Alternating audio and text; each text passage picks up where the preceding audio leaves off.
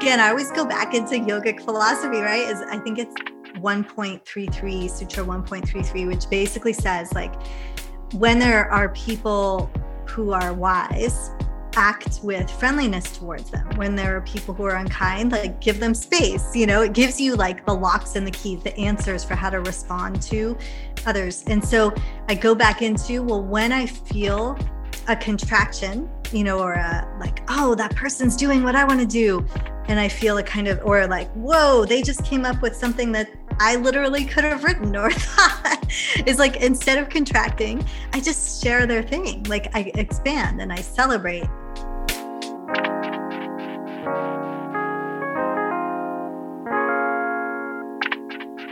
I'm Layla Saad, and my life is driven by one burning question How can I become a good ancestor? How can I create a legacy of healing and liberation for those who are here in this lifetime and those who will come after I'm gone? In my pursuit to answer this question, I'm interviewing changemakers and culture shapers who are also exploring that question for themselves in the way that they live and lead their life. It's my intention that these conversations will help you find your own answers to that question too. Welcome to Good Ancestor Podcast. Welcome, good ancestors, and welcome to today's episode, a game changer in the modern yoga world who is teaching us how to embrace yoga's roots. Susanna Barkataki is the founder of the Ignite Yoga and Wellness Institute and the author of the 2020 book, Embrace Yoga's Roots Courageous Ways to Deepen Your Yoga Practice. Susanna is an Indian yoga practitioner and self described yoga unity activist who is devoted to ensuring that in a world of cultural appropriation and white supremacy, the roots of yoga are understood and practiced by yoga practitioners and teachers. Susanna is an experienced yoga teacher who admits to not being very flexible.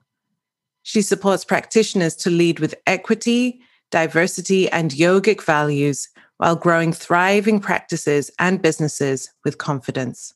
Hello, everybody, and welcome back to Good Ancestor Podcast. I'm your host, Layla Saad, and today I'm here with Susanna Barkataki.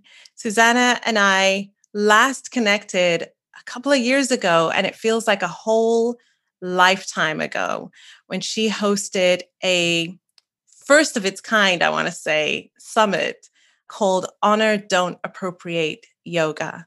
Susanna is incredibly dedicated to yoga. And how would you describe it?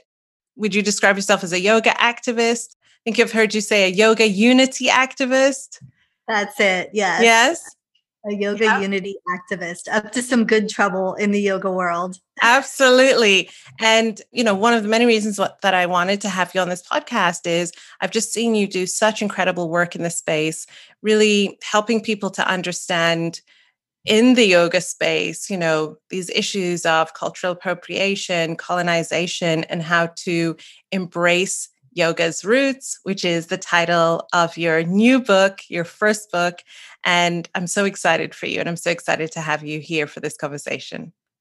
Thank you. I'm really thrilled to be here as well. Amazing. So, Susanna, I start every conversation with the same question Who are some of the ancestors, living or transitioned, familial or societal, who've influenced you on your journey? I love this question. I think of my ancestors often. It's part of Indian culture to have ancestor altars. And so the first ancestors I'll name are Lakshmi Devi Barkataki and Krishna Chandra Barkataki, who are my father's parents, my grandparents, and Gordon Parnell and Evelyn Parnell, my mother's grandparents. And both have influenced me deeply in different ways to I think more than anything, just stay true to who I am and to really show up with joy, with love, and with positivity in their very, very different ways. And then the other ancestors that I wanted to name are my root teachers. So Shankarji, Kabirji, also Thich Nhat Hanh. So these are either meditation or yoga teachers who are still living, who all have taught me so much about the practices that bring me more peace and that also help me show up for liberation for others. And then there's many that are like comrades. You know, I'm thinking of mm. Aisha Beeson, Arundhati Roy, writers, nonviolent activists, Dr. Reverend Lawson, Patrice Cullors, who I feel like we're like the ancestors of the now, who, are uh, doing our best to shape a world for the future that we want to live in and be in. Oh, that's beautiful. That's beautiful. I love that you spoke to you know you are of mixed heritage there are so many different influences that influence who you are your identity and though you live in la i believe you were actually born in the united kingdom I was. Yeah. So tell us about how growing up and now the woman that you are, these different heritages that you draw from, you know, really influenced you and the woman that you are. That's a lovely question. And I often remember a time where I was like, I'm a citizen of the world. And I said it, but I didn't feel it. I didn't actually feel like I belonged anywhere. I felt like I belonged nowhere. Mm. And it's because I was born, as you say, of mixed heritage, and my mother's parents and family didn't want them to have children, certainly didn't want her to marry an Indian person. And my father's parents felt the same way. They wanted to have an arranged marriage to an Indian woman. And so, despite that, when I came into the world, it was a world that it didn't accept who I was or couldn't even hold what I was. And so, because of that, we and I experienced a lot of violence in the UK. And that was what really forced our transition, our move. I think of it in a way kind of like we were political or like race refugees. We really needed to leave the UK at that time. We lived in Middlesbrough, which was a smaller kind of a, a there was a lot of violence against mixed race families and Indian, Pakistani, African, you know, Black families there. So we left. We were lucky to leave. But what I didn't realize, uh, and what we only would later come to find out, is we went out of the frying pan into the fire, as they say. So I grew up, you know, being called dot head in Los Angeles, one of the most diverse areas that I can think of in the world, uh, being called terrorists being told to go home and physically having to fight. So, folks who can't see me, like you're just hearing my voice, my voice sounds sweet. I'm really little. I'm like five foot one and I am sweet, but I'm also super tough. And I learned how to be tough because I had to. I had to fight for my survival. And all of that shaped me. And even though I was fighting on the outside, those words went in. So, though I was sticking up for myself externally, internally, I felt less than, I felt unworthy. I felt, you know, like I wasn't valuable. And so when I think about what brought me to do the work that I do, you know, it was like I was so divided inside myself. And you know maybe folks can relate to this. I think many of us have different stories of not belonging. Yeah. And yours might be different than mine but we all feel unworthy in some way or another. And mine was was all of this. It was external forces but also internal. And so i turned to yoga as a really a path of reclamation. It was like the very thing I am being made fun of for parts of my culture, Ayurveda, you know, the spiritual practices, I'm going to go right into that and learn that fully. And I didn't know that it would also be the thing that would help me reconnect my mind, my heart, my soul, and, and truly feel now I can say I'm a citizen of the world. You know, I do mm. feel like I belong everywhere that I am. Everywhere I go and lay my head is home. Now I'm in Orlando, Florida, Seminole land, somewhere I never thought I would be.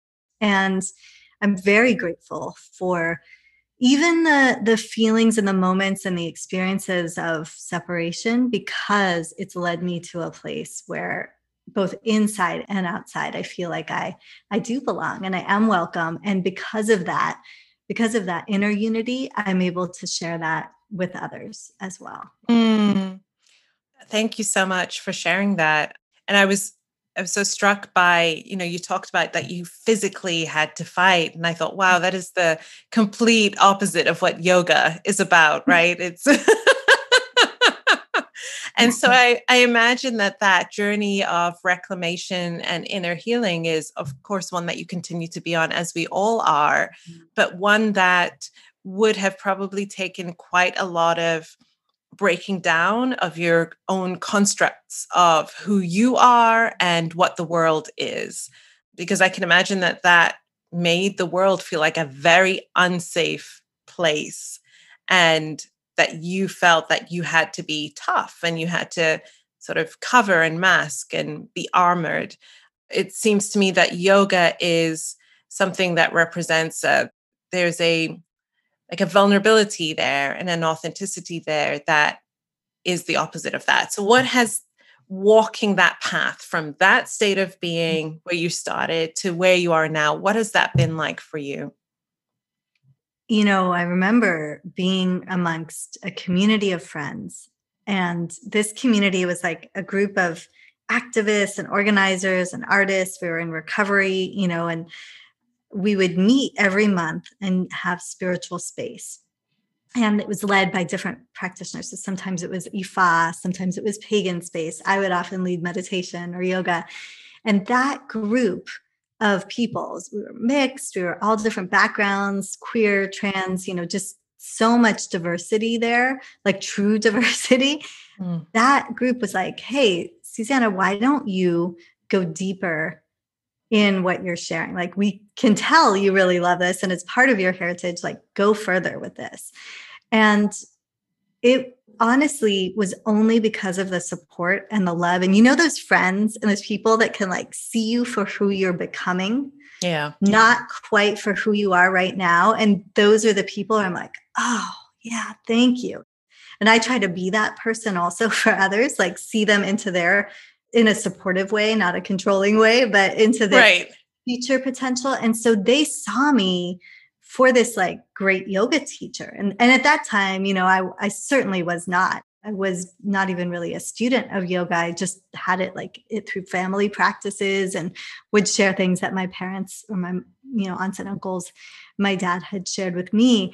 And so I decided I have to study these teachings from Indian people. Like I mm-hmm. can't do this where I do the westernized kind of watered down thing.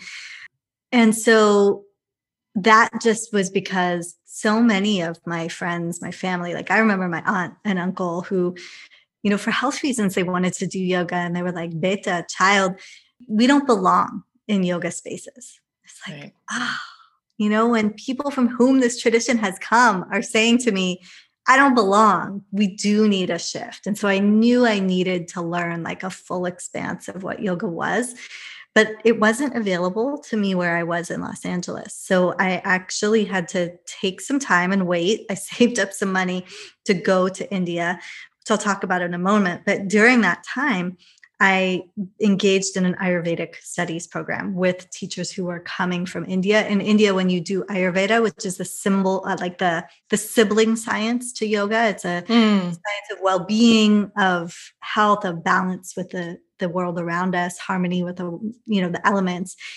I saw that there were Ayurvedic practitioners. They have like medical degrees. You know, they go through eight years of training or four years of training, four years of internship. I did not do that, you know, kind of degree. In the U.S., it was more of a practitioner's Ayurvedic practitioner's degree, but through learning really a yogic lifestyle, a way of being that was holistic and just more about bringing harmony, connecting to things like the earth, Prithvi, the sun, Surya, you know, the winds, Vayu, and noticing, oh, in me, I have the fire, right? I have mm-hmm. the groundedness, I have the movement. And for me, everyone's different, but I have a lot of fire and I have a lot of movement. And so I needed to bring in more earth elements, more water, more flow. And so learning that was a really incredible foundation and was the beginning of the shifts from feeling not at home to feeling mm. more at home. as I started to balance and, and just like connect to the natural world. And then I was able to go to India. I bought a one way ticket because my relationship with India, I knew had to be more than just a tourist, right? I couldn't just right. go and leave when things got hard. I right. knew I needed to be there. I needed to spend time with family. I needed to connect with whatever teachers I was going to find. And so I was there for a year and learned a lot, studied a lot, and then came back to the US. And and honestly, no one cared. Right? Because I didn't have a 200 hour certification. I didn't have any of the trappings of you know, and I'm, as I mentioned, I'm short, I'm little, I'm brown, I'm not very flexible. And so I did not look like a mm. yoga teacher.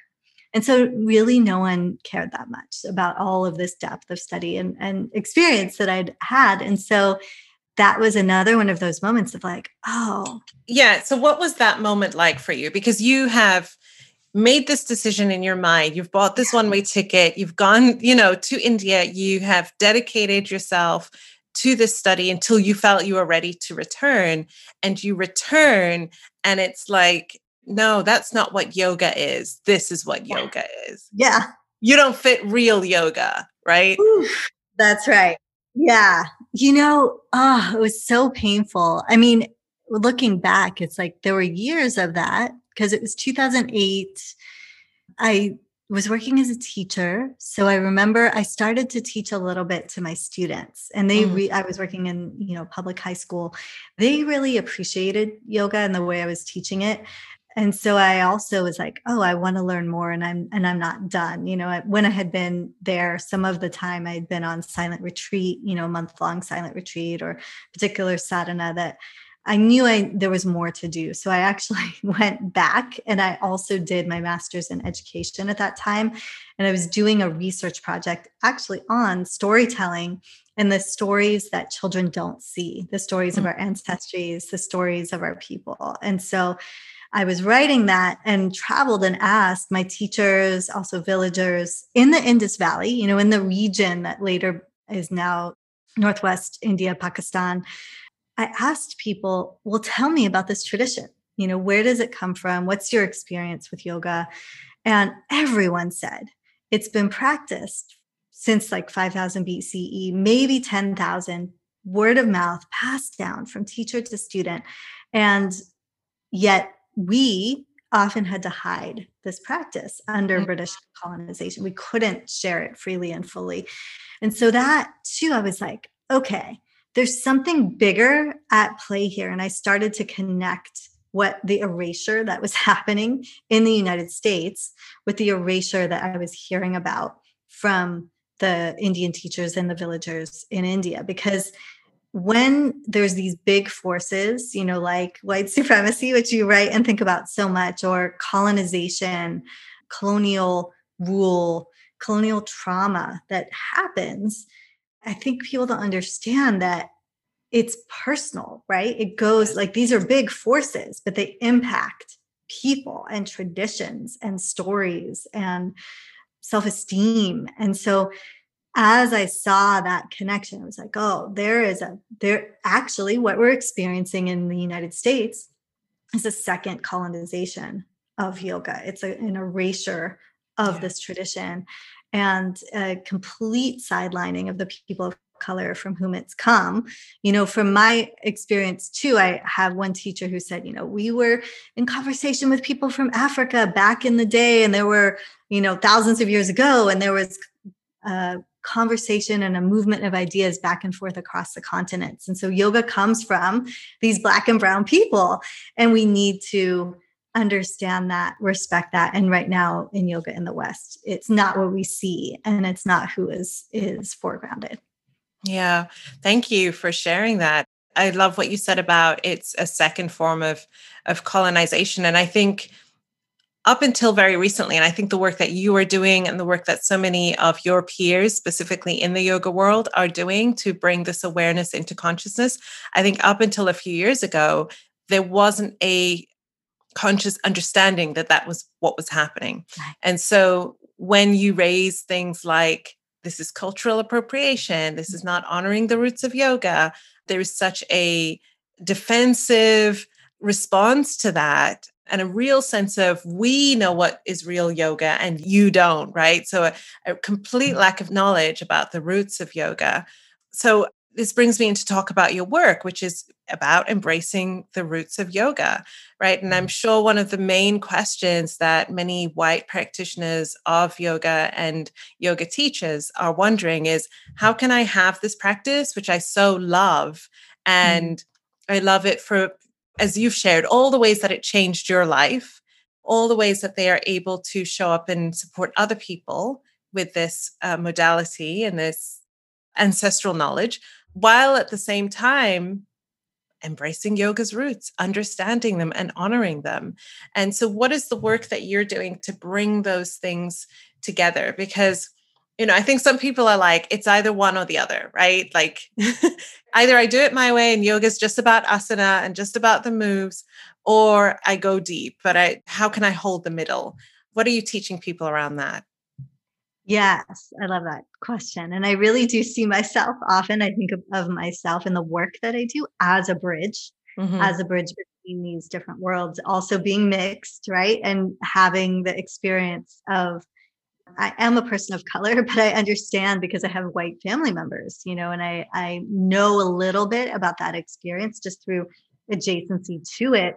I also experience privilege for that, uh, you know, naming that as well and for being light skinned. So it's like, all of the ways, all of those things go into helping me be a bridge for these different perspectives. And mm. I think at this time, we really need bridges, right? We're just at post the election in the United States. And it's like, we won, quote unquote, you know, the side of whatever won. But is there winning when there's, you know, millions of people who feel like they've lost? Mm. And so where yoga comes in for me is and the practice this full practice of yoga which really is about how we embrace the roots of yoga is embracing all the the different perspectives but in a way where there don't have to be winners and losers. It's kind of like helping shift consciousness while preserving the dignity of even those who have been the oppressors, which is what happened in the nonviolent struggle for the liberation of India from the British is the dignity of the oppressor was actually preserved. And the dignity of the oppressed in that case the, the indians was restored. And so at that mm. same time right like there is a way to change culture to change the world to change ourselves that doesn't have to make someone wrong or where we don't have to be sitting in righteousness. You know that's a big picture example of what i think I hope and seek to do with yoga, both provide that tool of yoga as social change because it truly is. Yoga is one path to personal and social change. But also, when we're looking at cultural issues in yoga or appropriation, it's like, well, there's not an enemy, right? The enemy really is because I think people get very uncomfortable. Like, I don't want to do it wrong, or I don't want to appropriate, or they're worried about being called a racist or an appropriator. And the thing is, is like, we're all going to mess up. We're going to mess up. We're going to try to do better. We're going to create harm while we're working to create healing. That is true across the board, whether we're mm. folks of color, white, you know, any queer, trans, like, you know, cisgender, all of it. Their harm and healing go together and they they inter are. And so for one is i think taking a bit of the charge out of it. So we can say like whew i messed up and i'm still here right? I messed up right. and i'm still going to show up to this conversation to my practice to my peers who right now are upset with me because i said something that was problematic. And so really that path of embracing yoga's roots is going into the practice of yoga more and more deeply. So mm. saying I'm going to move into not just the physical, but yoga ethics. And in particular, there are the five yamas, which are like the first step, like the foundation of what it is to practice a full yoga practice. And the very first one is ahimsa, non violence, non harm. Mm. Satya, truthfulness. Asteya, non stealing. brahmacharya, which is like energy management for a renunciate or a monk or nun or sannyasi, it would be celibacy. But for householders like myself, I have a partner and a child, right? And many yoga practitioners or just people, brahmacharya would be managing our energy so we're not causing harm. Mm. And also, so we're not like spreading our energy all over the place, like we're being a wise warrior, a wise practitioner with our energy. And then aparigraha, which is kind of recognition of the impermanence of everything and therefore a detachment from the results. And so in the Bhagavad Gita, there's this quote that I really live by and has driven my actions from a yogic perspective. It says, Do every action you must do, but do not be attached to your actions' fruits. This skill in action is yoga. Mm. And I come back to that as like, well, I'll do the best that I can. I'll do what is mine to do in this moment. And then I, I'll let go. You know, I have to trust the process and trust that the impact will be felt and maybe other people will take it further. Mm, and it's a journey, as you said, right? It makes me think about so when I first started writing about white supremacy, it was with an article called I Need to Talk to Spiritual White Women About White Supremacy. And one of the things that I was highlighting in that article was that there are so many of these practices, these healing practices that white women are using, spiritual practices, which, like yoga, right, have these deep ancestral roots, have principles by which to live by that if I felt if practiced authentically would lead to people thinking about racism and trying to do less harm and really taking up social justice as something that is part of the, their practice. But instead, what I saw was that they were taking these same principles and using them to bypass, using them as weapons to do harm, but not seeing the harm that was done. And you're nodding your head, right? Because you because that's what you when someone when I bring something up, they're like, I don't see color, all love and light. Namaste. Right. And I'm like, oh, you just right.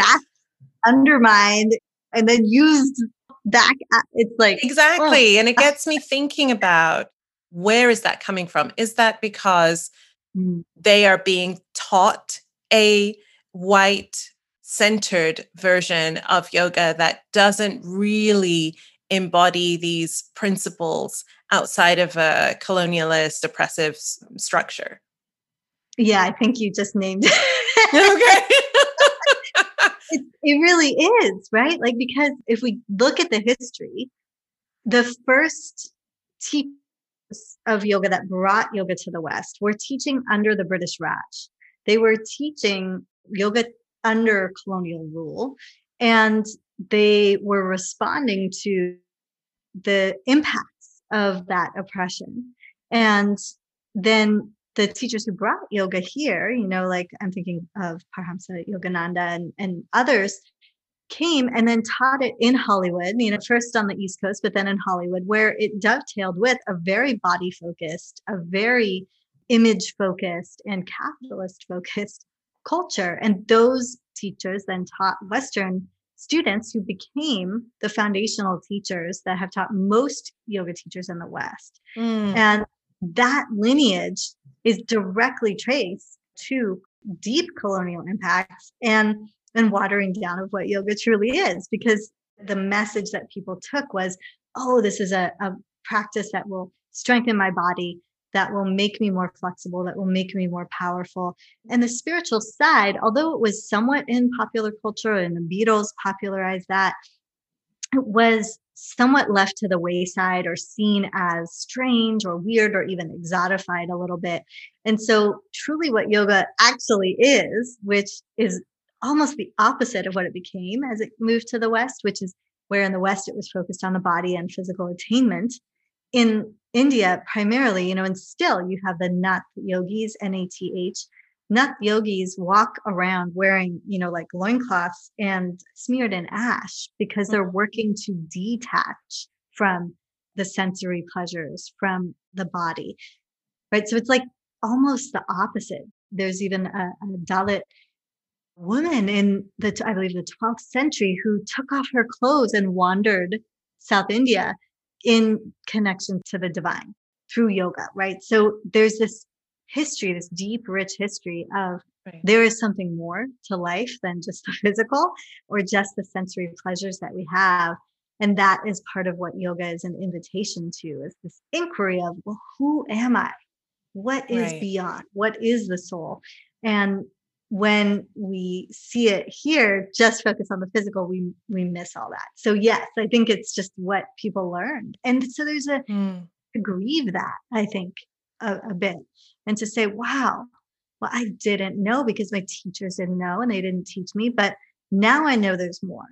And so I'm going to pause and grieve and and then learn more and do better.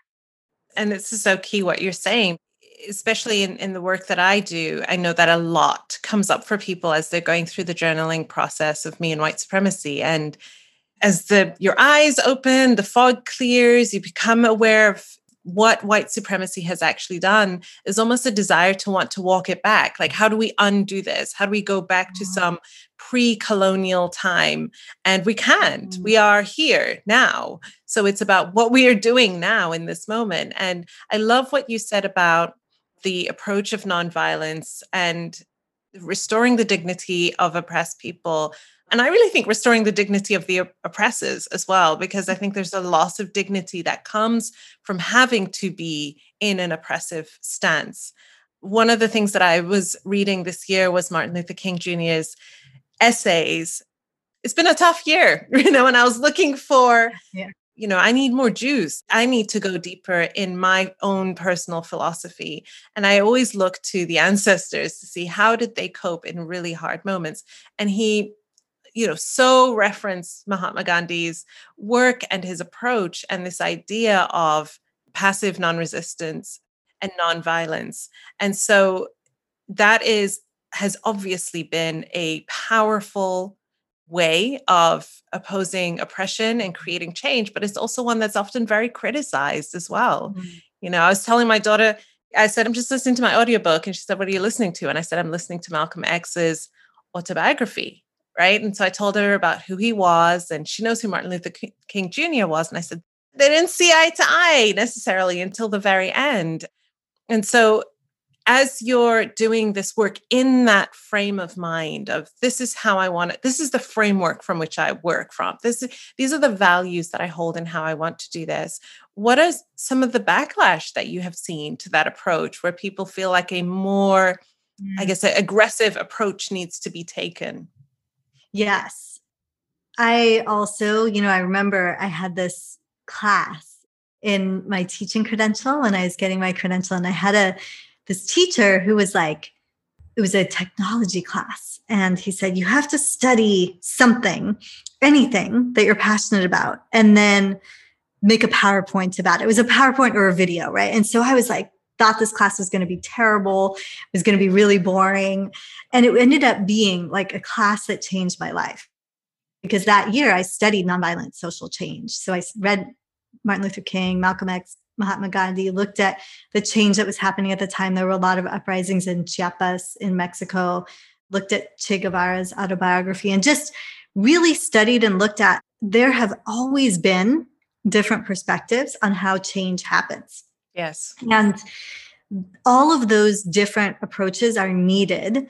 And yes. yet, I, as a particular person, you know i only am my my like local experience and my local consciousness while there is sort of a collective consciousness and sometimes my local consciousness will match up with what is happening in the collective and sometimes it will be ahead sometimes it might be behind and and yet we're all needed and that has been true in the yogic tradition as well there were people who like B.R. Ambedkar who was a, a Dalit activist who did not think Gandhi went far enough. You know, and there are many critiques of Gandhi for his yes. many issues, including his anti-blackness. And yes. you know, it's like, it, were he here now, I would hope that he would take a radically different stand, and I think he would. But he was a product of his environment, and so right. doesn't excuse him in any way. But it's like, well, how can I or we or different people say this is the path, right? So there are some of us who are going to work within institutions some of us who are going to work outside of institutions, some who are going to create our own institutions, and maybe some of us who do all, all of that at different times. And so, what I've experienced is certainly the backlash of like when I created the summit, there were some people who said, you know, because it had never really been done in the yoga no. Right? It wasn't what a yoga summit looked like back then. it was not. It was not. But I was still working within the system of, you know, like summits and online yes. talks and whatever. And so there were people who were like, it's still within a system and I don't agree with that. Or it's not going far enough. And my point to them, what I always said is like, fair, I agree. And I support you in whatever you want to create and build. And so over time, what I've seen actually since then, and I'm curious if you've seen this as well, is there are those who are who don't agree with me fully about my methods or my way of doing things, but they're interested in collaborating because we have the same end, we have the same goal mm. in mind. And then there are those who are like, I'm never going to work with her because she works too much inside institutions or, you know, whatever, like quote unquote sellout. It's always some kind of right. personal critique. Right, right. But what I came to is like, actually, those people, I love and need them too. Because for my viewpoint to be taken seriously, there has to be that viewpoint that's like, burn it all down, yoga as we have it, like, because I don't believe that only Indians should teach or practice yoga, right? I think yoga is here for everyone. I think it came through, not to any one person. And I want everyone to respect it and honor it and teach it fully. But there are some people who say yoga should only be taught and practiced by Hindus or by Indians. Mm. And I don't agree with that, but I understand why it's sort of a colonial backlash, right? Of like, yes. you've taken so much, we're going to take it back.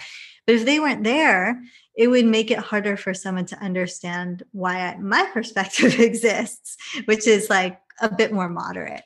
So I've come to love the, I guess, whatever we want to call them. Sometimes they're haters, sometimes they're radicals, sometimes they're opposition. And to understand that for others, I am a radical. Right. And I am a hater. Right. Right. And I think that's the part that's the part that's really important to remember, right? Because we're only seeing it from inside our own perspective. And so we might use those labels, um, especially because of how it makes us feel when somebody is saying those kind of things about us.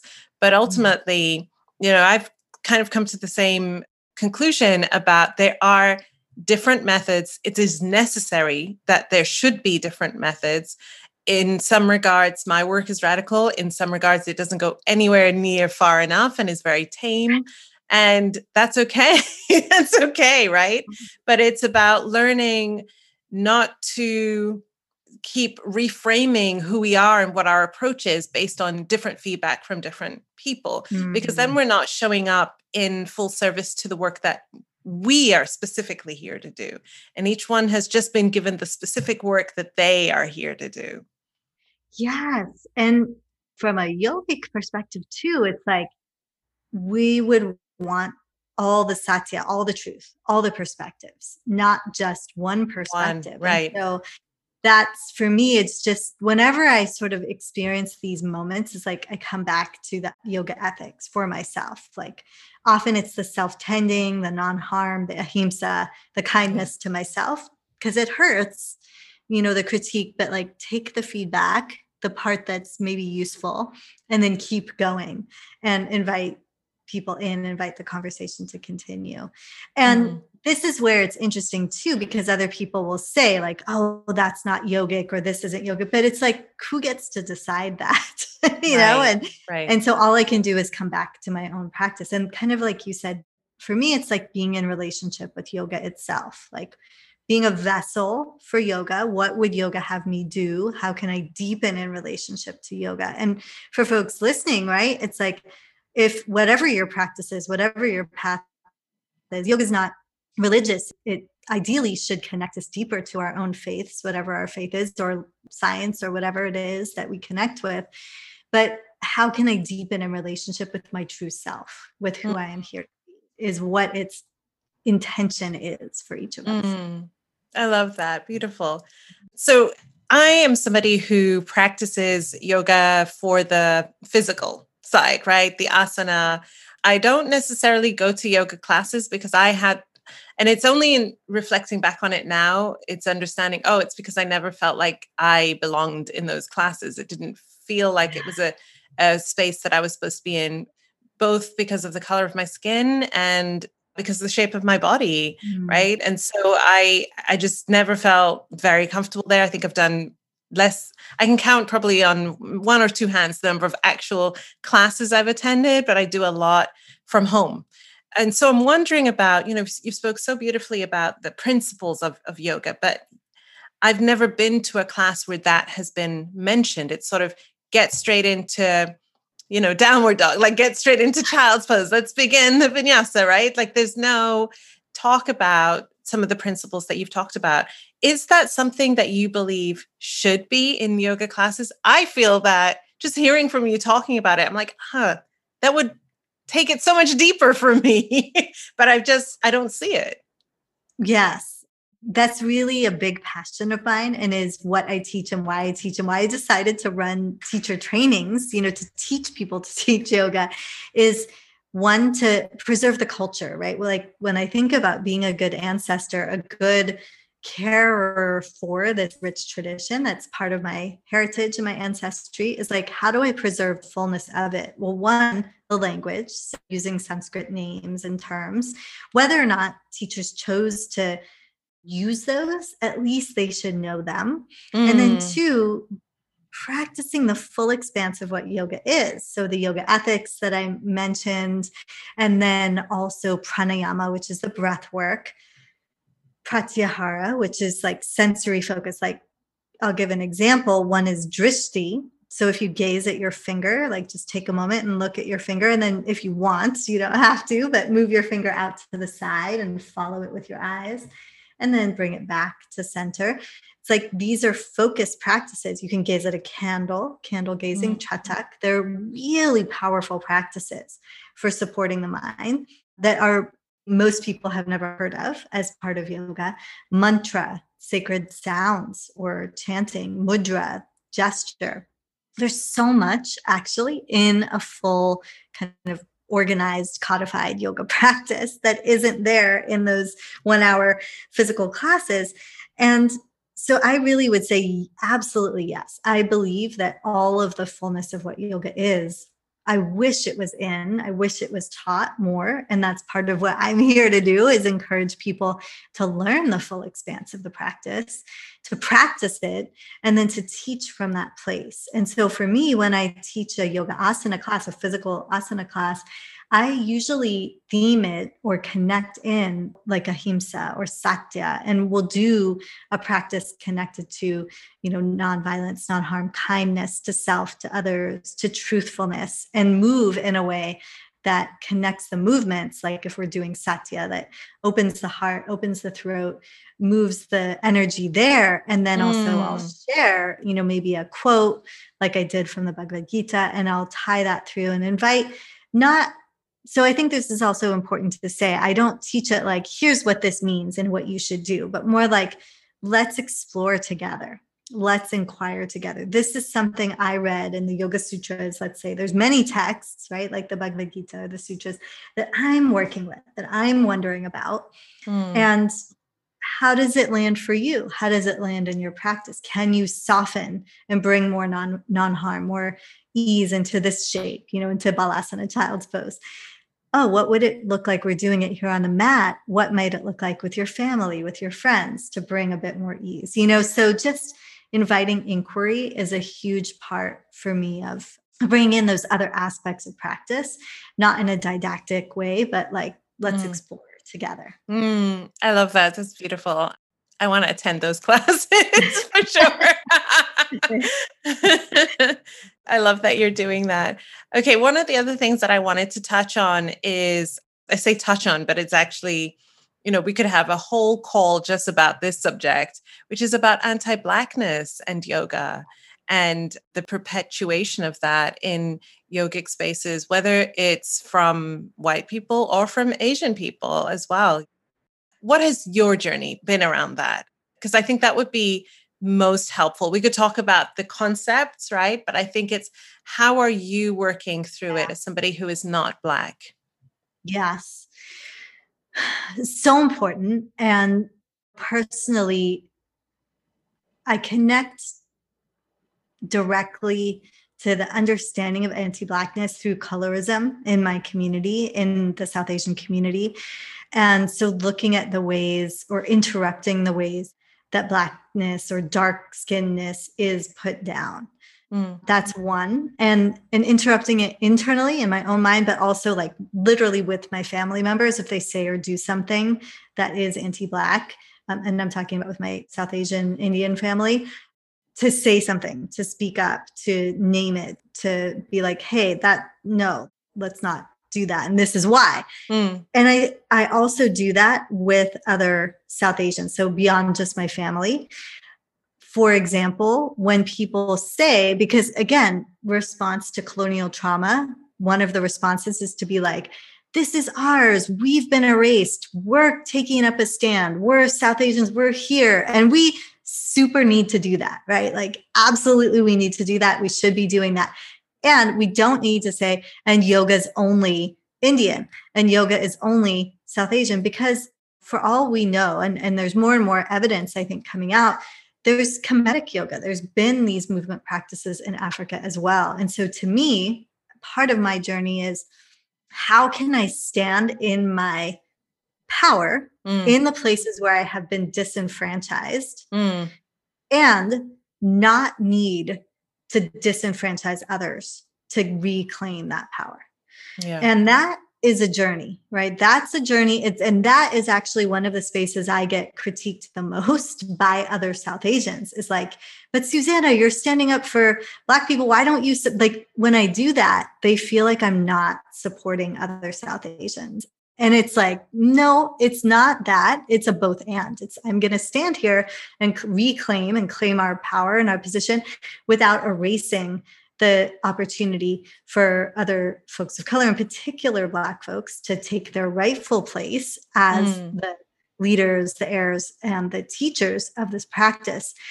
And then also, you know, being someone who lives in the United States as an immigrant, I have to acknowledge one settler colonial, you know, my settler privilege, and from an advantage and the impact that has on Indigenous folks, and also the benefit that I receive, even as a non white person, but as a non Black person of color, from the hundreds of years of slavery and oppression that have created the country into what it is on the backs of Black people. And so that too is like there's no way any of us who are non-black should be sitting in the US saying that a black person has no right to an indigenous practice. That's probably theirs too, right? But right. regardless, like they are BIPOC voices to the front, right? Mm-hmm. Black voices to the front, South Asian voices to the front in these spaces because of these systems of oppression. And so those are the ways I personally work with it, which is sometimes uncomfortable because people don't understand or they think that, you know, it's tricky also being lighter skin and being mixed. They're like, you're selling out, or there's always going to be that critique. But at the end of the day, I remember I had to just come back to when that critique came like, if the hill I am going to go down on mm-hmm. is that I stood up for Black folks having front and center position in yoga, I will go down on that hill, right? Like, take me down. Okay that fine. Like that's that is yeah. something that is non-negotiable. And i say this because for white folks too or for for other non-black folks it's like you have to make at some point at least i had to make a decision to live by my values whether or not yes. popular whether or not they were appreciated whether or not they were celebrated. And that's not always easy to do but it it does feel like the right thing to do. And so it's a continual process, you know, and and it's again, it's messy. It's not always perfect. I am often in that navigation of and I think right now it's like the conversations I'm having and I'm interested in having are like, how can we be in solidarity? So with South Asian folks, how do we reignite our like our lineage, our depth of practice, and bring along and uplift black folks. And you know there are black indians like there have always been black indians and yet that relationship has been fraught as well because of caste because of colorism. Mm. and and so it's like how can we own and acknowledge our privilege and at the same time build solidarity? Yeah beautiful. Thank you. It's big. So necessary. It is big and it's a necessary conversation and and this is where i want to talk about what often happens in yoga but also with anybody who has through the work that they're doing and what they're contributing to the world has quote unquote built a platform and is it as seen as a, a public figure and is seen as a quote unquote expert and now should be able to know everything perfectly, do everything perfectly, and not make any mistakes. And you talk about the celebrity of yoga, right? The yoga celebrities. How dangerous is that? And to what extent does it take a person away from the real practice of yoga if they lean into it? You know, it's such a funny world, right? Because at the end of the day, we love stories and we love not just the message, but the messenger. We want to love the messenger. And so I've been really intentional about building up like sharing me, not just the message, because I know that if people connect to me as a person, right, and this is getting into that yoga celebrity side, that they may be more open to hearing the message. And so, and yet it's a constant navigation to be like, well, am I attached? You know, going back to doing every action I must do and not being attached to the action's fruits am i attached to the image? Am i attached to the fame? You know and weird things happen right for people listening like people write to you and they're like i'll give you free socks if you you know i've been offered right? many strange free things. Like got the cbd oil you know offers. And and i remember I actually right before this is so funny, Layla, but right before the summit, my last blog I wrote was literally called like I don't want to be a yoga celebrity, right? And then like all of a sudden I became that very thing that I had said I didn't want to become. But so I say this, it's like, and I, I think it's a sort of but and and it's like there has to be some amount of of I-ness, of ego-ness, right? Of selfhood mm. that we turn into to continue the work. But always for me, it's like a sense of humor about myself, right? And a lack of attachment to like and stature and then really being accountable so i always have bottom lines for everything i do i have obviously you know in the world we live in a capitalist world so like financial bottom line which most people have i have movement bottom lines like how is this helping the movement how is this helping grow or move the platform you know or the conversation. Impact mm. bottom lines and then like solidarity and community bottom lines and so one of the really concrete practices i've put into place again, I always go back into yogic philosophy, right? Is I think it's 1.33, Sutra 1.33, which basically says like when there are people who are wise, act with friendliness towards them. When there are people who are unkind, like give them space. You know, it gives you like the locks and the keys, the answers for how to respond to others. And so I go back into, well, when I feel a contraction, you know, or a like, oh, that person's doing what I want to do and I feel a kind of, or like, whoa, they just came up with something that I literally could have written or thought. It's like instead of contracting, I just share their thing. Like I expand and I celebrate. And yeah. it began there. And now it moves into like consistent solidarity. So the other antidote to that yoga celebrity thing for me and in this world is mutual uplift like yeah. collaboration.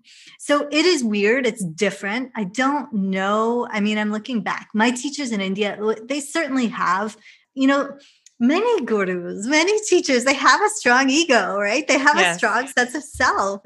But I think they have practices, hopefully, the real gurus. And I'm, I'm saying like the ones who abuse to me that those are not gurus even if right. they'd held that title they've disqualified themselves but the true teachers they know who they are and they believe in themselves and they have a sense of humor and they're not attached. Hmm. Like Thich Nhat Hanh always says, you know, I've been a monk for since I was 13 or a teenager and I wear these robes, but I'm not a Buddhist, you know, like mm. it's like he knows he's so much more than just that. And so that that humility and that sense of humor and then the community that keeps us accountable are, are the tools I reach back to for managing the weirdness and the strangeness of celebrity. I love that. Thank you. Thank you. I, I, agree. I think having a sense of humor about yourself, and it is that balance between having a strong sense of self, knowing who you are, knowing what your values are, what you stand for, what your bottom lines are, and at the same time, not being attached to any of it, especially not the feedback you're receiving from outside of yourself. Yes. Yeah. All right. Well, this has been an amazing conversation. I want to end it by talking about your book. You are now a literary ancestor. You have a body of work that is out in the world and will forever be out in the world. What was your process like for writing it? And what do you hope it will accomplish? Hmm. that framing is so beautiful, Layla. I just uh, moved by that. I remember being a little girl, you know, and I, as I shared my story, like I didn't have friends. I didn't really have anyone that I could connect to, but I connected to books. And so my friends were in the pages of, of many different books. And mm. I always wanted to be a writer, a writer and an astronaut, but really a writer. and so being at this point where now these words and this, these stories are out there for others to relate to, to see themselves in, maybe to argue with or connect with and go through a process.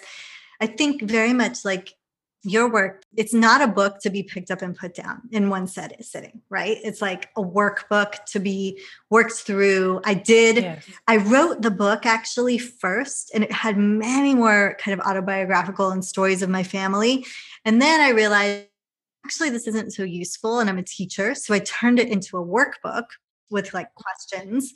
And then in the editing process, it turned back into a book. So some of the stories came back in paired with, you know, just more analysis to make it really usable but also something that was people could connect to and, and takes them on a journey from looking at the problems at separation to reflecting on their part to learning and understanding how they can take action and then finding like hope, creativity, inspiration, and working for liberation, which really is what yoga is about. So it was that journey of writing that I think it it came back into being a, a full book.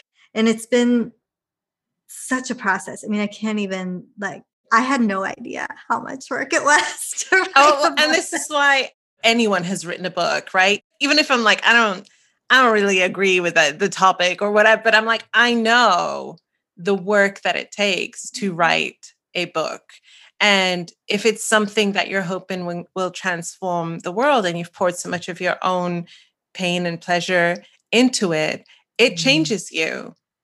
Yes. Yeah. It really does. It really does. I'm just remembering my son because he's been, you know, he's eight now. We've been with the whole process. And he was like, Oh, it's done.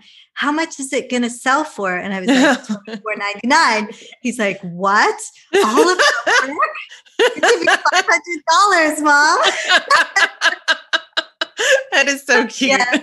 Thank you. Thank you. Right. And it, there's a way in which like it's priceless, the work yes. that you do when you pour your heart and soul into it. And it's actually very accessible and it should be very accessible, especially work like this that's like inviting people into a journey to be better people to connect to their own roots, the roots of a practice of liberation and justice.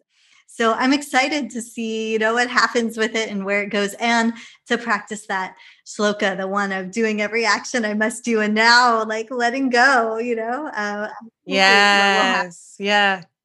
So you know, if you could cast your mind five years into the future and this book has reached millions of people, what seeds do you hope will have been planted that will be starting to rise up from the ground? Oh, yeah. Well, I'll just go right there. So, yeah. Never again will it be monoculture yoga, right? It'll be black, brown, trans, mm-hmm. larger bodied, right? All different folks, accessible yoga for everyone. So everyone in the world can be like, I see myself in this practice. I see a way in for me to this practice. And I feel welcome and I feel at home. I want everyone to feel at home in yoga. And I hope that it contributes to that. And then also that the full expanse of yoga is being practiced that like you said like those yogic values the stories the cultural elements maybe some of the language of sanskrit is being shared taught weaved in and that people have expanse of the practice is preserved for the future. Mm, that's amazing. Well susanna it has been incredible speaking with you. I just want to take a moment before our final question just to honor you, to thank you for the incredible contributions that I have personally seen you make over the last couple of years, as well as all the work that you have been doing for years before this moment that we're talking, and all the work that I know that you will continue to do for decades to come. I think that the work that you are doing in the world being that bridge, like you said, is so necessary. I think that yoga, in the way that it is taught when it is outside of the colonial construct and outside of an oppressive system of white supremacy, is one that can be a great tool for social justice. And I think that the work that you are doing to bring it to more of the masses in this way through this lens is just going to be revolutionary. So I just want to say thank you for your work. Yoga, not just yoga, but really sharing the analysis of white supremacy and how we can all be better ancestors in the world. Amazing. Okay. So, our final question, Susanna, which is for everybody what does it mean to you to be a good ancestor? to be a good ancestor to me is to tune in to that inner voice, the inner knowing that is supported by my blood ancestors, my spirit ancestors, spiritual cheerleaders, by my comrades alongside me, and also keeping in mind future generations and, and calibrate and recalibrate to that inner knowing of what is my next right step what is the next action that would lead to more unity and more connection and away from separation. And that process of moving forward, not needing to know the whole path, but just like seeing that next point in front of me through that inner alignment and inner connection, that's how I seek and, and hope to connect with others as a good ancestor. That's beautiful. Thank you so much, Susanna. Yeah, thank you. This is Layla Saad, and you've been listening to Good Ancestor Podcast. I hope this episode has helped you find deeper answers on what being a good ancestor means to you. We'd love to have you join the Good Ancestor Podcast family over on Patreon, where subscribers get early access to new episodes, patron only content and discussions, and special bonuses. Join us now at patreon.com forward slash good ancestor podcast. Thank you for listening and thank you for being a good ancestor.